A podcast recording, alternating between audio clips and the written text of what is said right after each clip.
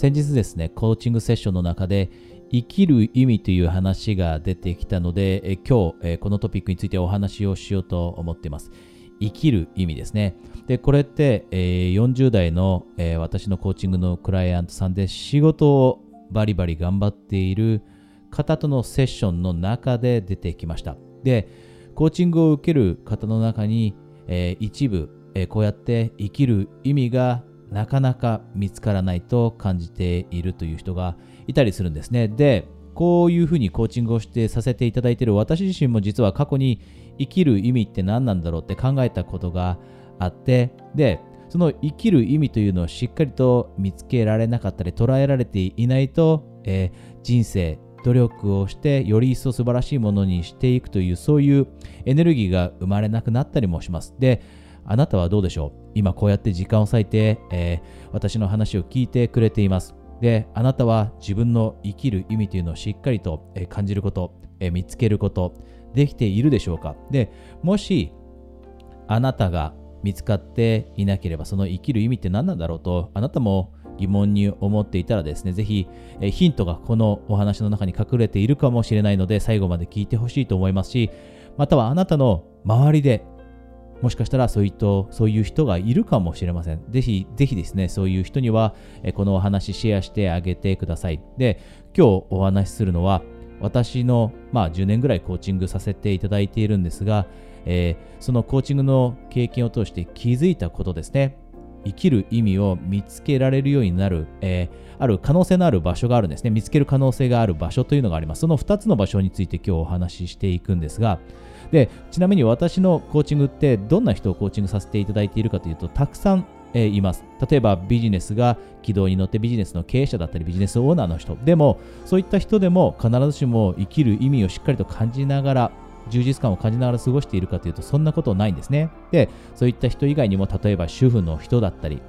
いろんな人生のステージにいる人、えー、やりたいことがあるけど、なかなかそのやりたいことに向かって進んでいけない。だから、生きる意味をしっかりと感じることができないと。で、えー、どのステージにいてもです。一つ、ここであなたに伝えられるメッセージがあるとしたら、必ず生きる意味って見つけられます。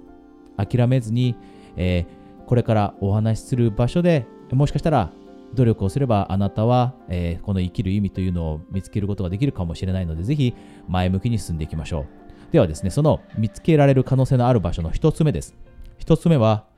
新しいことの中に、えー、人生の意味が見つかる可能性があると。で、これどういうことかというと、例えば、今触れたように、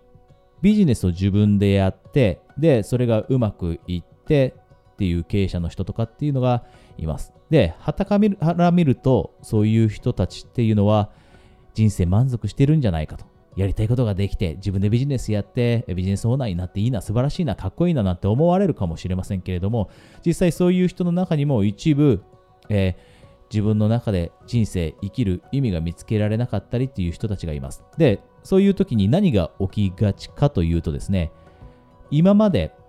やってきたその成功というのは、その人が過去積み上げてきたスキルだったり知識だったりそういうものがベースになって成功を勝ち取りました。で、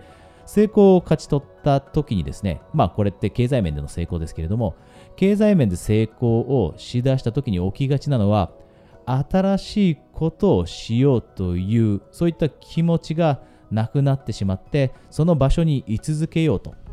で、なぜならば、もう経済面で成功していて、その場所って居心地いいですよね。で、自分が今まで培った知識だったり、スキルだったりというのをフル活用して得ている場所って心地がいいです。で、そこで止まっちゃう人がいるんですね。で、そこで止まってしまうと、人生が退屈に感じてきて、で、あれ、人生つまらないな、なんで、えー、自分って生きてるんだかよくわからなくなってきた。こんな風に感じたりするんですね。学びをやめてしまったり、新しい学びをやめてしまったり、今までは自分のビジネスを軌道に乗せようと頑張ってきた。いろんな勉強もした。いろんなセミナーも参加した。いろんな本も読んできた。でも、成功を手にした瞬間、経済的な成功を手にした瞬間に学びをやめてしまうだったり、新しい、えー、趣味をプライベートの時間をあえて作ってそれを楽しもうとすることもやめてしまう。で、私たちが新しいことを自分の人生に取り入れようと思った時に起きることがあるんです。それは世界の素晴らしさに気づくんです。同じことを毎日毎日繰り返していたとしても、私たちの外にある世界で起きている素晴らしいことになかなか気づけないです。でも、新しい趣味を始めたり、新しい本を読んだり、新しい学びをしたりすることで、あ、自分の知らない世界ってこんなに素晴らしいんだということで、生きる意味というのを見つけられたりするんですね。なので、一つ目が新しいことを人生に取り入れること。これがあなたが生きる意味を見つけられる可能性のある場所だということですね。これが一つ目です。じゃあですね、二つ目は何かというとですね、二つ目は貢献なんです。貢献。つまり何かの役に立つということ。で、これってものすごい大変なことを言ってるわけではありません。人助け、人の命を救うような仕事をする人だけが貢献を感じられるわけではなくて、どんなことでも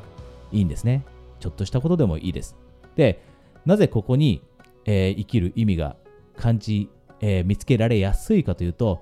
私たちが自分以外の人に貢献できていると感じられた時って自分の価値をものすごい感じられる瞬間なんです。で、例えば思い出してほしいんですが、ほとんどの人が今仕事していると思います。で、仕事をしている時に、まあ、上司だったり会社からです。ありがとうとか感謝の気持ちを言われずにいる職場だとしたら、あなたってその職場に生きる意味感じるでしょうか？その仕事に生きる意味感じるでしょうか？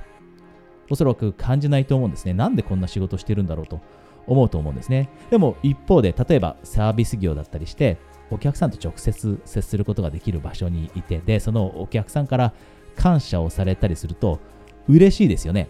自分のやってることが誰かの幸せだったり、笑顔につながっていると感じた時って嬉しいですよね。そして自分のやってることに価値を感じますよね。で、このように自分がやっていることが誰かの人生の中に光を灯しているだったり、笑顔につながっているだったり、その人の幸せの少しでも足しにでもなっているなと感じられた時って自分に価値を感じられるようになってその価値を感じられるということがあこれって自分の人生の意味なのかもしれないと生きる意味なのかもしれないというふうに感じられるようになることがとても多いです。これなぜかというと人って本質的にですどこかしらで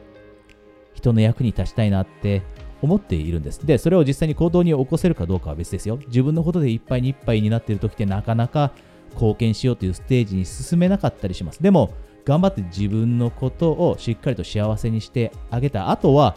少し周りを見て、自分以外のところを見て、周りに貢献できることって何なんだろうと考えて、それがボランティアでもいいです。趣味を通してでもいいかもしれません。何かコミュニティに属してコミュニティを通してでもいいかもしれません。またはあなたのビジネスを通してでもいいかもしれません。貢献をすることであなたは自分により一層の価値を感じることができて、それが生きる意味になる可能性があるということですね。えー、ぜひこれも、カバーしておきましょう。で、今日2つお話ししました。両方ともとても大切です。で、忘れがちなことなんですね。特にある程度人生がうまく回ってきたなと思う人、思っている人は、1つ目のこの新しいことっていうのを忘れがちです。で、どんどんどんどんと人生が退屈になっていったりします。なので、今日お話したこと両方大切なので、あなたの人生に取り入れて、ぜひですね、一緒に、私も一時、えー、人生、生きる意味というのを失いかけました。で、こういったことを考えて自分の人生の中に貢献と新しいことを取り入れて、あ、人生ってすごい価値のある貴重なものなんだな、楽しいものなんだなと思えるようになったという経緯もあるので、今日このトピックを選びましたし、ぜひですね、あなたにもより一層生きる意味を感じてもらって、で、人生楽しめるようになってほしいので、このお話ししました。少しでもですね、役に立っていると嬉しいです。